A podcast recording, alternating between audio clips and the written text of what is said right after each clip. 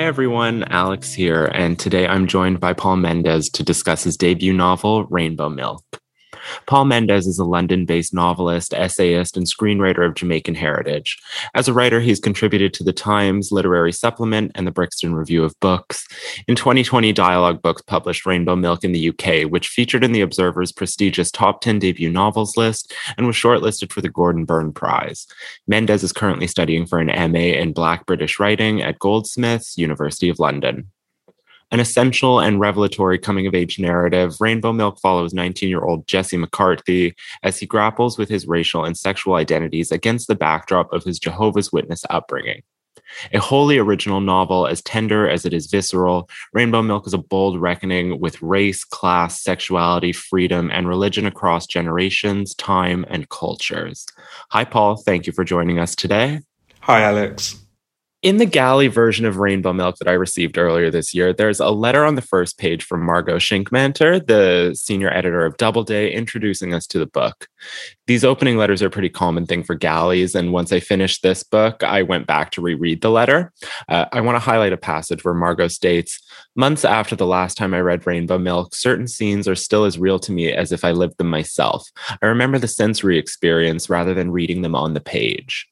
And I have to say, I very much agree with Margo. I remember Rainbow Milk and Jesse's story, or at least the parts that you've allowed us access to, in a very physical or visceral way.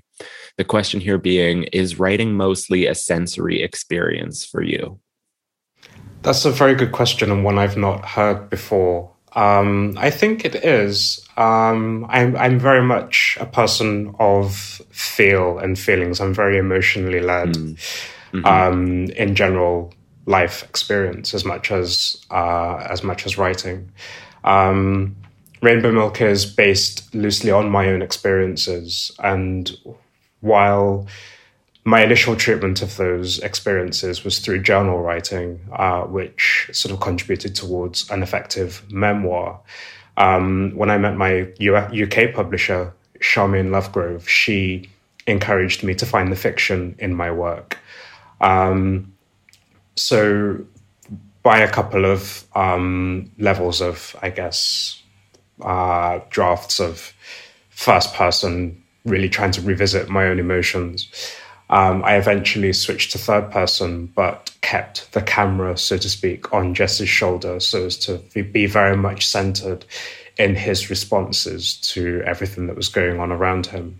And as a young, sort of very, very naive, very sheltered ex Jehovah's Witness who uh, has had to keep a lid on his sexual desires uh, for his whole life, um, when he suddenly does find himself in a position of freedom to be able to sort of explore those feelings for the first time, it is extremely visceral for him. He doesn't have any sort of intellectual kind of apparatus to um, to explain what he's going through.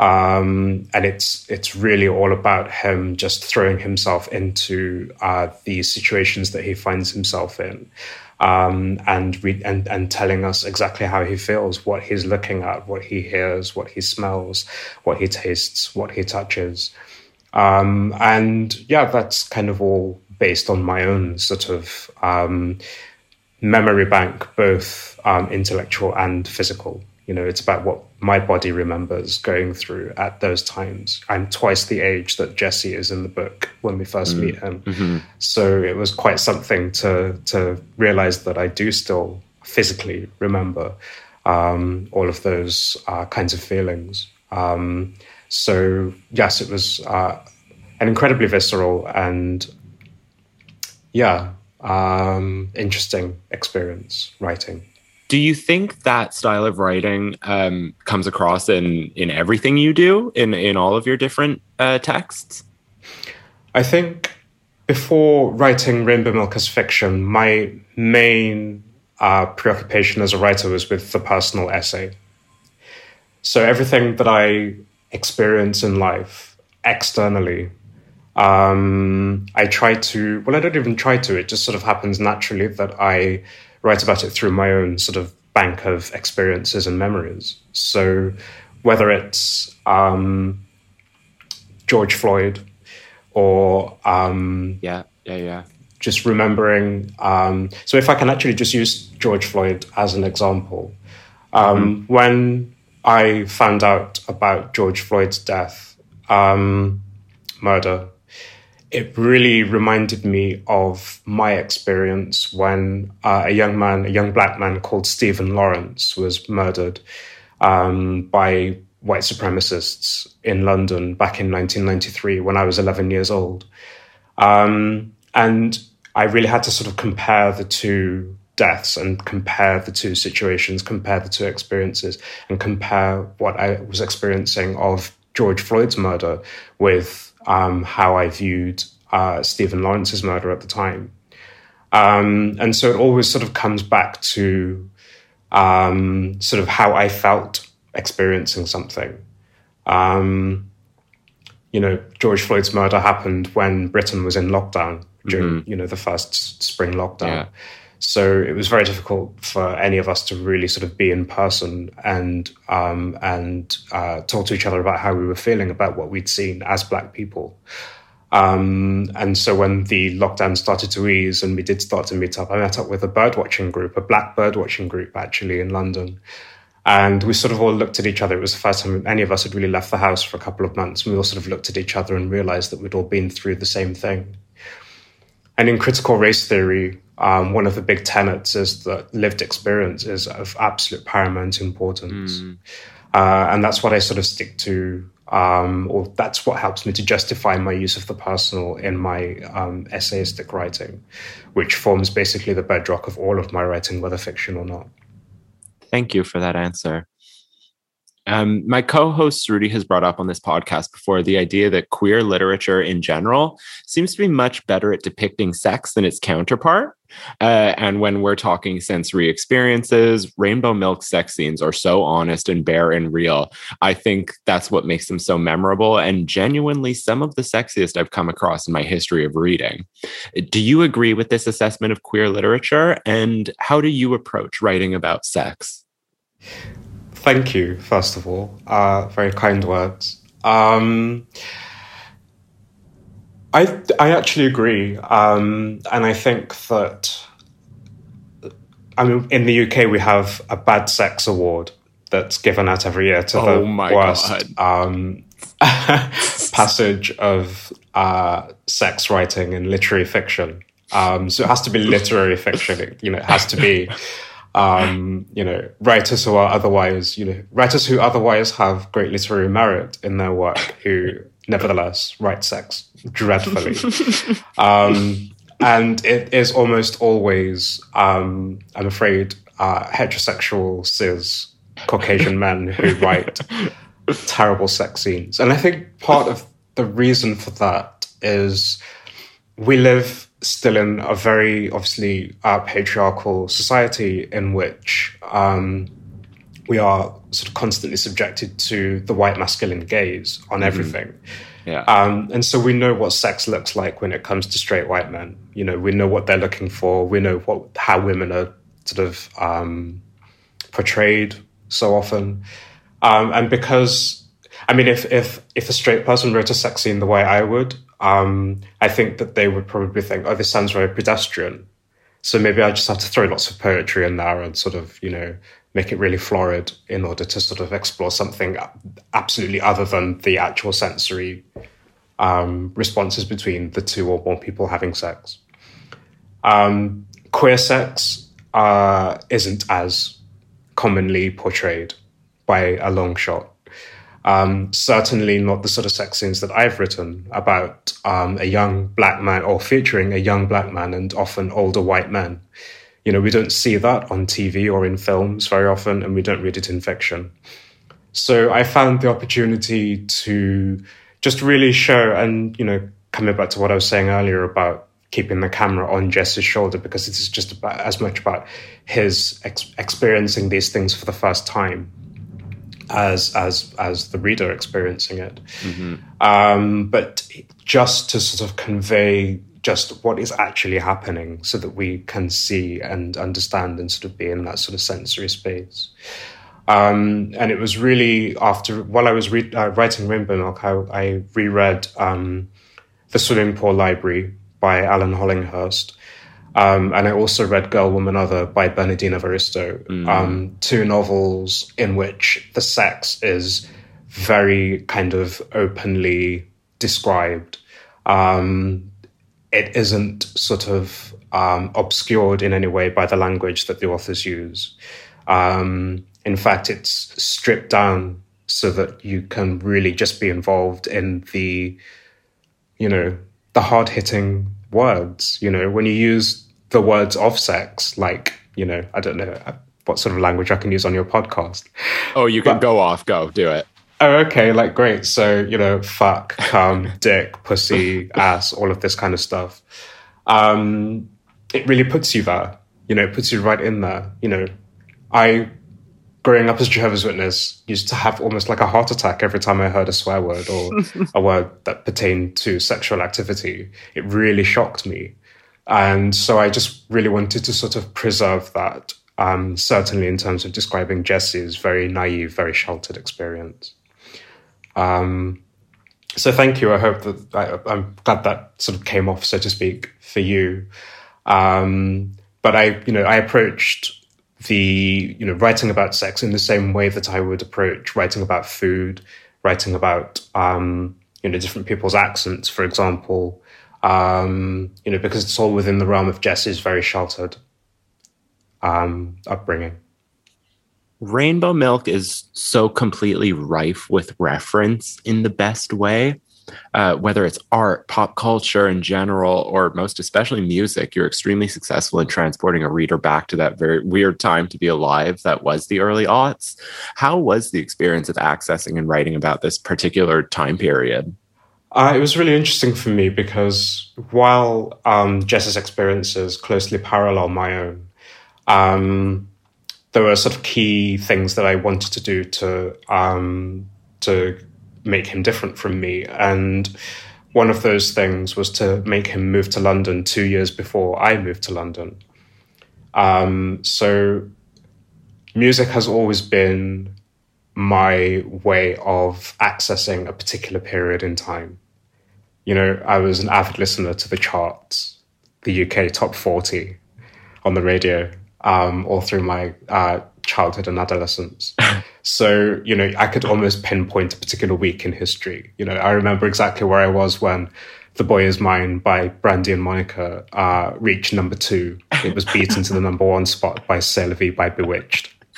You know, I remember the, how I felt and everything. You know, I could really totally paint that whole scene from memory. Um, but because Freak Like Me by Sugababes was such uh, an amazing record and an amazingly different record from anything that was released in the charts at that time, certainly by a sort of mainstream pop act, mm-hmm. um, I saw an opportunity to use that song as almost, you know, how we we find particular songs really inspiring to us that they really spur us into into a different sort of mode of being. Mm-hmm. Um, other examples for me include, you know, Lemonade by Beyonce, um, When I Get Home by Solange. I'll be talking albums rather than tracks, but and also The Life of Pablo by Kanye West. You know, those were all really, really important albums for me in terms of um, inspiring me to take certain decisions in my life. And so I really wanted to sort of donate that to Jesse, and I used Freak Like Me as his kind of trigger to leave home and move to London and start a new life for himself. Mm-hmm. Um, and music is a great anchor for memory as well. So towards the end of the book, there's a song by Wham, Freedom, um, that was released in 1984 when Jesse and I were both two years old. Mm. And that again is used as a vehicle to trigger uh, a very, very, very important memory um, from Jesse's early life uh, that sort of grounds him in a sense of family anew. Um, so, yeah, I kind of picked up on that and and spread it through the book. I listened to a lot of music while I was writing as well, um, and ended up even curating playlists, which is a great thing to be able to do with streaming services. I was able to curate playlists that could take me through a narrative mood um, one that sort of matched the the shape of uh, the, of the novel.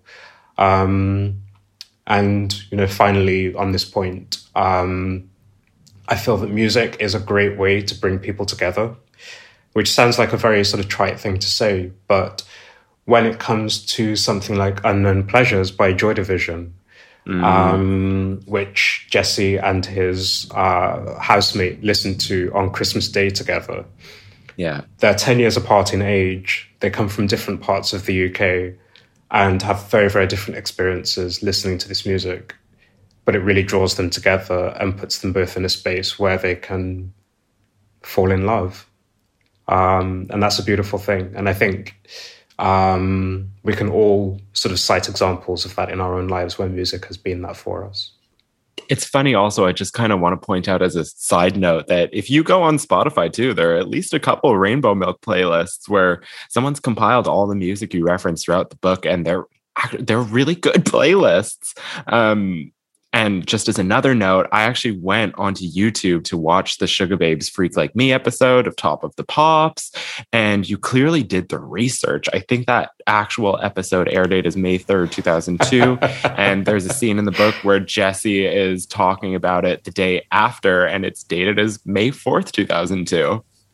I did all that research. Absolutely. Yeah. Like I had a great time doing all that research. Honestly, Rainbow Milk, because it's, because it's so much about time and place and nostalgia. Mm-hmm. You know, I was in my, um, I, I, turned 20 that month, May 2002. Um, so, you know, it was a great sort of period in terms of being young and sort of having the world in front of you and sort of making decisions that sort of di- dictate your future um, and sort of reconstructing that through pop culture. You know, I bought the Face magazine. You know, I literally you can sort of go on to uh, you can go online and find uh, issues of magazines from that time. You know, magazines like Vibe, um, The Face, ID, etc., etc. Um, you know, those magazines are pop culture time capsules. Mm, they were yeah. about what was absolutely now and you know absolutely happening at that time. So it's amazing to look back at the fashion, at who, you know which musicians and artists etc. are being interviewed. Um, you know, and certainly at that time, I was reading those magazines as a way of sort of finding out who I was supposed to be as an adult. Mm-hmm. You know, and they were recommending me books like J.T. Leroy's The Heart Is Deceitful Above All Things, mm-hmm. for example, that I read when I, you know, in the summer of 2002, which really sort of inspired me, really sort of blew my mind. So it's amazing to be able to reconstruct that. Um, it's just as sort of crucial, and perhaps more so, I think, to a sort of um, biographical kind of account as actually what the person was doing. It's what surrounds them is so important because that's what sort of, I suppose, dictates their next moves. What was your favorite part about uh, growing up in this era? I think it was a really, really great time um, I think, I mean, you know what, 9 11 happening um, during that period sort of really sort of dragged us kicking and screaming into the 21st century. Um, it was, you know, uh, something that affected us all, obviously, uh, incredibly strongly. Um, mm-hmm. I think I had a sort of, I had my own sort of response to what was going on because um, by that time, I'd been disfellowshipped from the Organization of Jehovah's Witnesses. And I thought Armageddon was happening. And I thought, oh, that's it. Like, I'm going to die. You know, I've lost my opportunity to sort of repent and go back to God. Um, and because I, I, suppose that freed me in a way to, to, to live the life that I would go on to live over the next couple of years. Uh, but the early 2000s in, in the UK, it's the only time in my life that we had a Labour government, so a sort of more left wing government, and everything just felt different and better. Uh, people, it seemed like people were friendlier. London had far fewer people in it. It seemed hmm. the population was much less. The rent was much cheaper. Yeah, parts of Hackney and Brixton were much less gentrified than they are now. Um, and you know, it was sort of pre social media as we know it. So when you went to a gay bar, it would be packed. And you would find someone in there who you could get off with. and, you know, the music was always amazing. Um, so again, it's really great sort of thinking about those times. It just it feels like a million years ago because we have social media and things have changed so much since then. But really, it's it's twenty years ago, which is kind of mind blowing. If you're a regular listener of the Weird Era podcast, you know I love to ask the question what is it about queer people in apocalypse uh, along with the religious and biblical armageddon stories that are mentioned throughout rainbow milk? Jesse's story starts on september 13th 2001 and 9-11 is itself at once a horrible day but is also an awakening for jesse in that he watches tragic and shocking events unfold in real time with a gay couple who live together uh, an excitingly shocking concept he's equally witnessing for the first time why do you think queer people have this relationship to these kinds of end of the world narratives? Uh, I think a sense of guilt um, hmm. dictated to us by what is, you know, what claims to be a secular world, but one that is still kind of very much run on Christian ideals.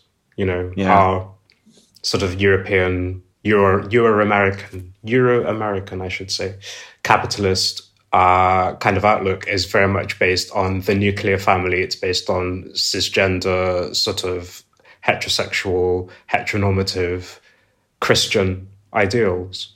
Um, so whether we are, um, you know, subjected to a, a, Christian upbringing or other sort of uh, organized religion or not, um, as Westerners, you know, we experience guilt as queer people. And I think that's sort of becoming less now. But certainly, you know, when I came out in 2003, that was also the year that uh, Section 28, a law that was brought in in the 1980s to suppress, um, I guess, education about homosexuality or mm-hmm. the promotion of homosexual ideals um, in schools it wasn't repealed until 2003 when I was 21 years old. So I'd grown up my whole life with that sense of suppression. Um, add, add that to the sort of more overt um, suppressive agent that was my religion. Um, and, you know, the fact of growing up in a sort of, um, uh, you know, a household from the Jamaican diaspora, um, you know, my gayness, my queerness was always sort of suppressed, and it was something I always had, you know, felt that I had to be ashamed of, and mm-hmm. felt that I had to be absolutely away from everyone whom I loved and grew up with, um, in order to sort of be able to live my own truth. Um, you know, that's uh, you know that guilt is is difficult to manage and difficult to sort of get over, and gay shame, I think, still affects a lot of people. You know, even though they sort of seem to lead. Um, open, honest lives, um, gay shame is still something. You know, once people forget that once a solution to a problem is found, they forget that the problem was there in the first place. But you know, our lived experience doesn't forget that the problem was there. You know, we, I still sort of yeah. fear homophobic reprisals. You know, if I'm holding hands with someone walking down the street, for example. Um, so you know we're sort of entrenched in this sort of almost inescapable guilt, um, and you know if you're guilty, it means you're sort of on the wrong side of God, perhaps.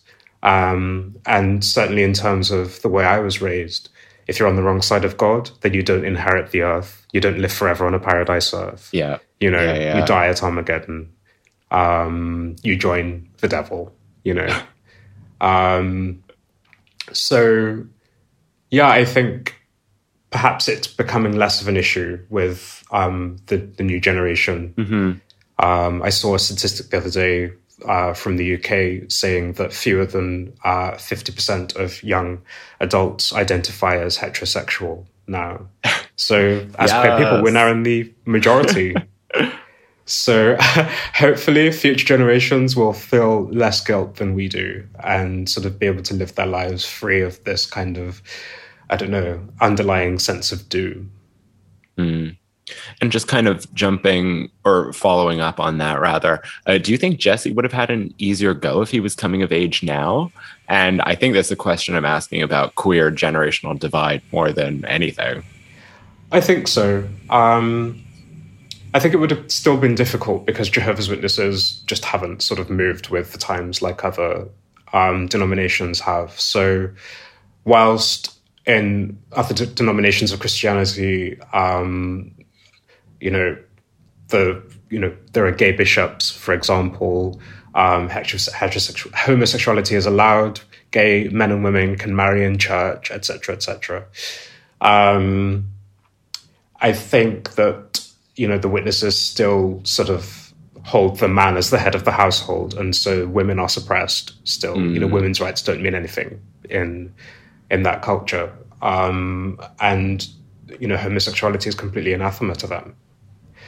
Um, whereas other people from the LGBT plus uh, community, um, I don't know what their opinions are about trans issues, for example.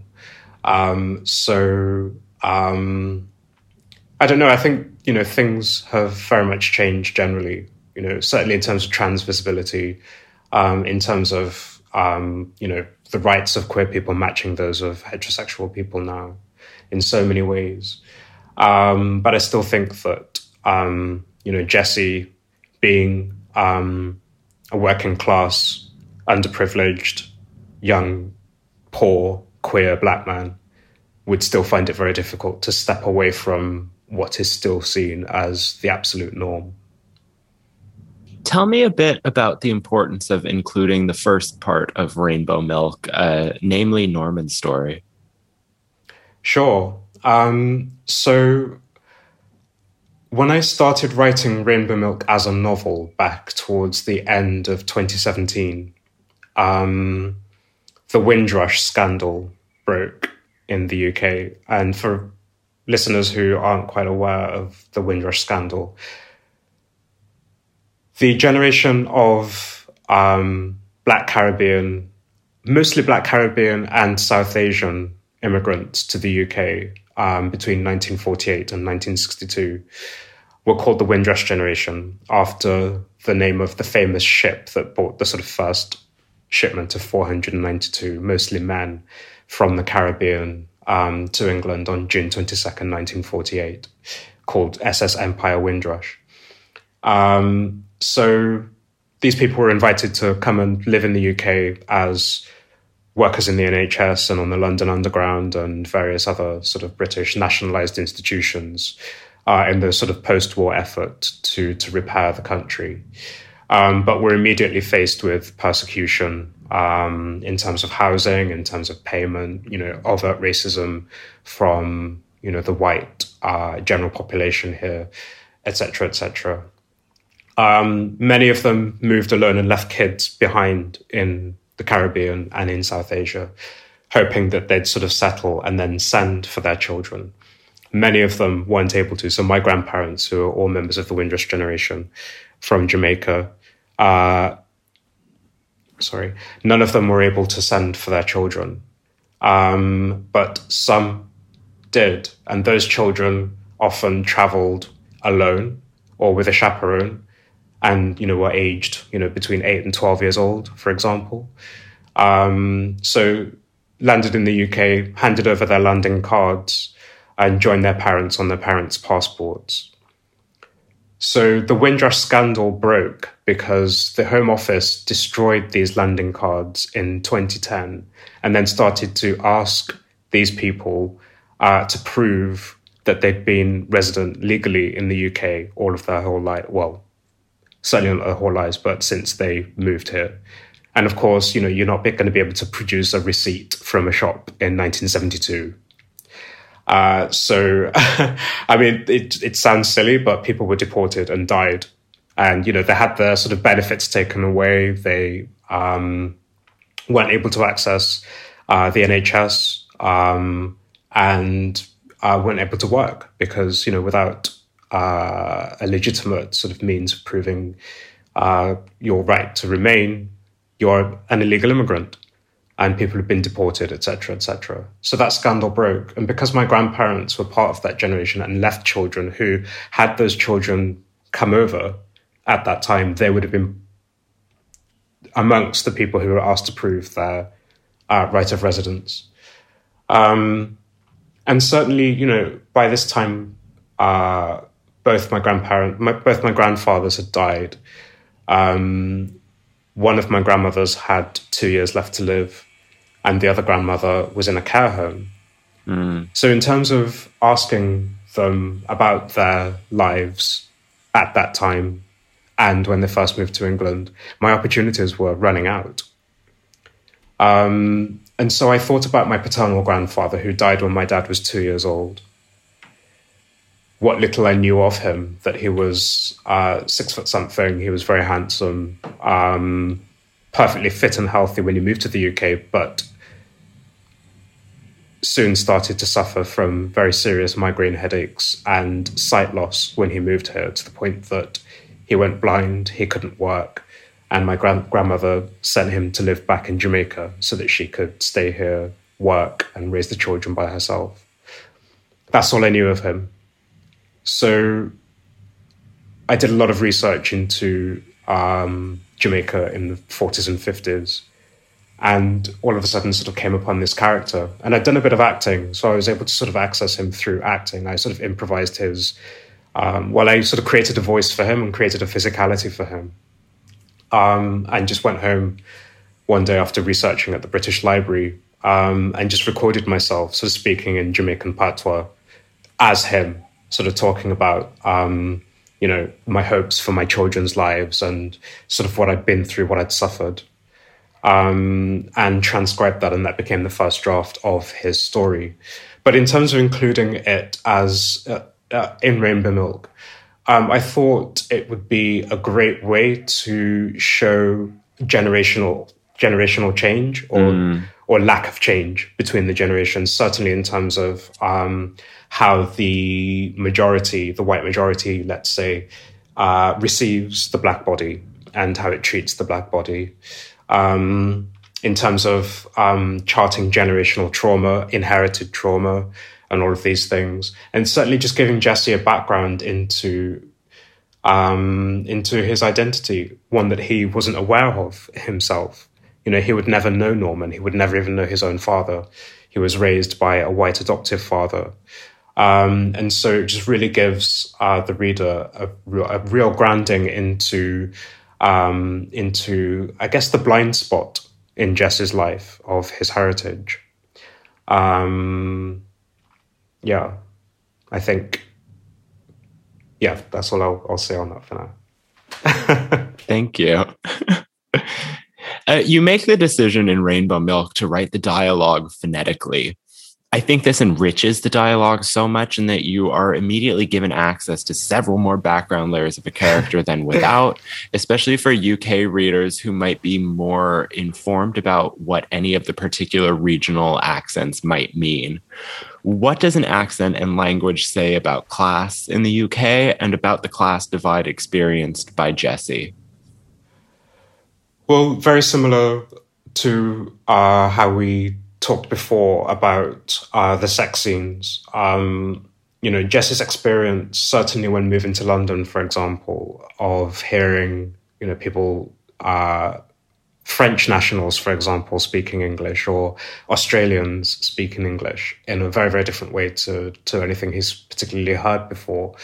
Um, I thought it was just a great way, in terms of um, uh, writing the dialogue phonetically, I thought it was a great way just to show Jesse's sort of sense of newness and um, again the shelteredness of his experience. Um, you know, really sort of decoding and having to listen specifically and almost translating, even though it's English, still translating what they're saying in real time, mm-hmm. um, so that he can understand them. Um, and the same with Norman in uh, the West Midlands in the 1950s. You know, his next door neighbor being um, an elderly white man, and they're sort of talking over the fence. And you've got uh, someone speaking with Jamaican patois dialect, and then someone speaking in the Black Country dialect, and it's kind of you know. I guess, I guess a lot of readers um, will be foreign to both of those things mm-hmm. um, because the Black Country dialect is such a sort of small and specific one mm. in the UK. Um, but you know, when it comes to people from sort of upper middle classes, Um, I haven't sort of been phonetic about their accents, and that does sort of show a kind of um, a class distinction uh, between, um, I guess, how we treat uh, people who speak with regional accents in this country. And it also speaks to how regional accents are being diluted slowly but surely in this country. Um, there is a standard way of speaking now, whether you're Prince William or you're a, a cast member of The Only Way is Essex, it seems.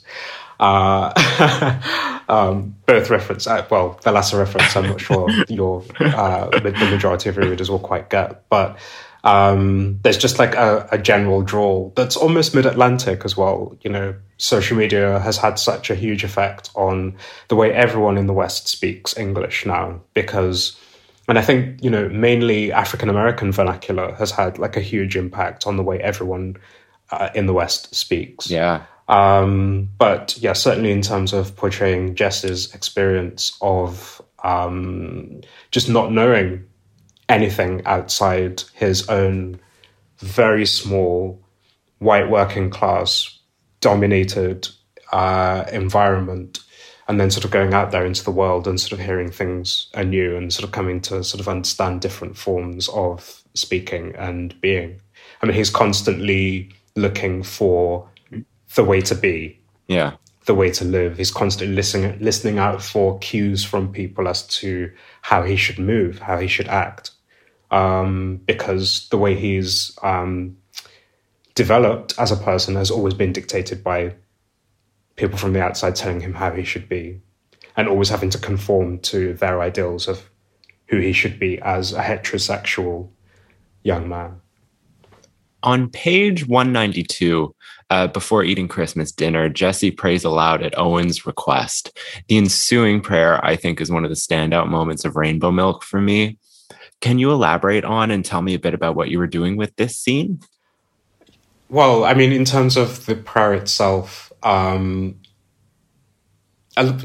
I'll start by saying that you know not a lot of people know who Jehovah's Witnesses really are and what they really believe, um, mm-hmm. what their daily lives are like. Um, it's a very sort of unknown kind of organization where anyone obviously can join, but you know you're almost sort of subjected to several levels of testing before you're sort of accepted within the community. Yeah. Um, so it was quite important for me to sort of install into Owen a sense of curiosity about uh, the Jehovah's Witnesses practices. Um, hence, Owen asking Jesse to pray uh, for their dinner. But you know, Jesse's been outside of the, of the organization now for six months or more, um, and or actually just over a year. Sorry. Yeah, yeah, yeah. Um, and has come out as gay in that time, become a sex worker, and gone through sexual assault mm. and is kind of in a very dark place in life at this point. Um, so he hasn't prayed since leaving the organization. And so being asked to pray, um, I guess, sort of presents him the opportunity to show Owen um, how Jehovah's Witnesses would pray. But halfway through that prayer, once he's sort of said the usual, Dear Heavenly Father, Jehovah God, thank you very much for the weather and the birds and the fish of the sea and the flying creatures, blah, blah, blah. Actually, what is Jesse really thankful for? You know, what sort of life has he been forced to lead? Um, and it's a quite sort of visceral sense of bitterness that sort of comes over Jesse while his eyes are closed, while the steam of the hot dinner is sort of uh, condensing on his nose. Um, and, you know, I've read that passage out loud um, at a couple of events recently. Um, mm-hmm. And I almost start crying every single time I read that out loud. Yeah, um, yeah, yeah. It's not a prayer that I've ever asked, but I absolutely believe him and absolutely remember we were talking earlier about sort of uh, physical memory. I yeah. absolutely remember how how it felt um, when I felt let down by God, and while I don't remember myself ever asking a prayer like that, mm-hmm. that is absolutely the prayer that I should have been asking at the age of sort of 22, 23. Mm-hmm. Yeah. Um, yeah, it just it felt, you know, people have asked me in the past, you know, have did you find the writing experience cathartic? And usually I say no, I find found it a joy. Um, but certainly that moment was probably mm.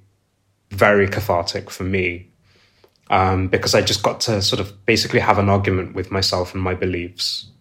Um, and I got to sort of overcome them and got to sort of show real appreciation for the life that I do have and the ability to think for myself independent of this kind of um, domineering kind of didactic spiritual framework that I was subjected to for my whole childhood. And thank God for Sugababes, Joy Division, Weed, and Destiny's Child, right?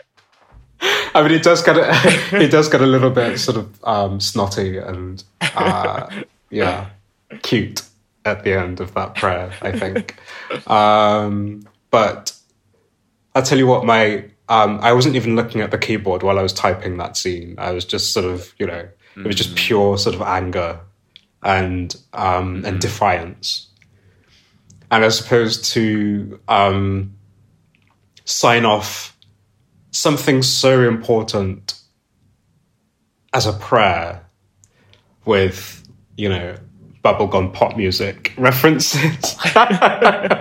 it's kind of audacious. Um, so, yeah, I kind of enjoyed doing that. I felt a real sense of satisfaction. But, you know, all joking aside, mm-hmm. Sugababes, Destiny's Child, and Joy Division helped me through all of this. Yeah. yeah you know, I cannot underestimate how much they helped me through. Like the Writing's on the Wall by Destiny's Child. Mm-hmm. Um, you know, I was disfellowshipped in 1999. That album came out in 1999. I played that album on repeat. Yeah, yeah, yeah. That album was my salvation, you know? Because when you're disfellowshipped from the community of Jehovah's Witnesses, you're out, you're, you know, you're sort of surgically removed. Yeah. You can't speak to anybody. They can't speak to you. You're mm. dead to them, you know, until you repent, until they're satisfied that you're repentant. Yeah. Um, and so, you know, for the first time, I was extremely lonely and I didn't know how to make friends. I'd never had to sort of consciously make the effort to sort of get to know anybody because, you know, if you're in a congregation with people who have the same beliefs as you, you're automatically family. Exactly. Um, and so I was an exile within my family home. I was studying at college. There were a couple of um, girls, witness girls who I'd grown up with, who were twin sisters, mm-hmm. Same age as me. They saw me in the college corridor, ducked into a classroom until I'd gone. And then I looked over my shoulder and I saw them come out. And, you know, that was me sort of realizing, like, you know, in no uncertain terms that I was being avoided. Yeah. That I'd done something so wrong in their eyes that they literally couldn't even walk couldn't past. even be in, in the presence of me exactly exactly um, so i put my earphones in and i you know my cd player that i carried around with me at that time with my five or six cds all in their cases like you know clicking around in my rucksack and i took out the Writing's on the Wall or i took out you know one in a million by Aaliyah or i took out Supa Dupa Fly by Missy Elliott, or I took out In Search of by NERD, and yeah. I just listened it away. You know, I keep thinking of um, Cranes in the Sky by Solange, you know. Mm-hmm. I, I tried to read it away, I tried to sex it away, I tried to, you know, etc. etc.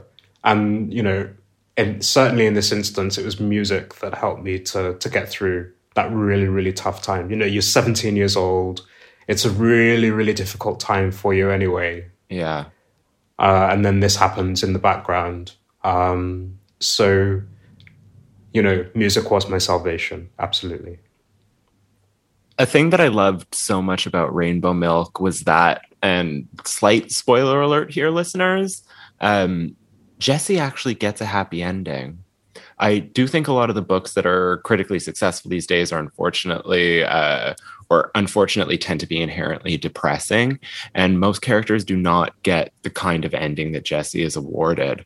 Uh, Jesse's life has traumatic moments throughout, of course, but did you set out to write something with a happy ending rather than the alternative? Or is the ending purely a reflection of your own lived experience? Uh, certainly not in terms of the last part of your question. Um, you know, I continue to go through ups and downs, but um, well, no, let, let yeah, me take that all the way back. Um, you know, I'm, I have a lot to be thankful for and to be grateful for, and I've really survived. Mm-hmm. You know, um, you know, all of those things that I've been through, I, have survived and I've come out of it scot free, healthy. You know, with great people in my life. Um, so yes, I did set out to uh, show that despite all the things that he's been through, all the things that have been set up for him beyond his control, Jesse can overcome all of those things and sort of not just achieve happiness in the moment, but sort of have be on the pathway, you know, be in control of his existence and his destiny. Um, it was very important for me to show that. You know, of course, I'm aware of the cliche of um, certainly queer stories sort of always ending badly in in fiction. Yeah, yeah, yeah. Um, and certainly wanted to to buck that trend. Um, although that took a little bit of prompting from my publisher, my editor. Um, the original of Rainbow Milk ended with another spoiler alert. Sorry, but Owen's car accident sort of no three, three quarters of the way no. through the book. Um, that's where it was supposed to end originally, uh, and she was like, "Uh, uh no, let's let's see a little bit more." And it's telling that you know my publisher uh, is a black queer woman herself, and so you know you know, whereas so many of the gatekeepers in the publishing industry aren't people who will have shared my experiences or know anything about my experiences, and perhaps wouldn't have encouraged me to do something different. Um, Sharmaine did, and I'm very, very glad that she did because it shows young people who, you know, regardless of what I said earlier on about, you know, the greater number having a better time now coming out and sort of living their lives in their own way um, there are still a lot of kids who struggle and who don't. You know, there are still people who are of age, who are my age and older, who are still living closeted lives, for example. You know, so it's really kind of responsible more than anything else to show someone, yes, coming from an environment that suppressed them and having to go through the worst in order to break free from that. But you don't necessarily have to die you know, we're coming back to this idea that you were talking about earlier of uh, of queerness and doom, queerness and the mm-hmm. apocalypse. Mm-hmm. You know, yeah. um, we're just sort of ingrained into believing that if we sort of divert from the sort of uh, received path of heterosexuality, that we sacrifice our lives. That's not true. That yeah. is not true. Live yeah. your life. Do what you want. Respect yourself. Be happy and that's what I wanted to put across in Rainbow Milk.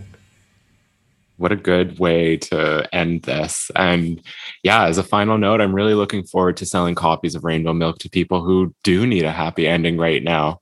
I I think it's such a steamy, vulnerable, and ultimately rewarding piece of literature, and I really do wish it as much success over here as it's had in the UK. Thank you so much. I hope so too. thank you, listeners. Uh, thank you, Paul, for coming on uh, on the Weird Era podcast, and uh, we'll hear from you next time. Bye, everyone.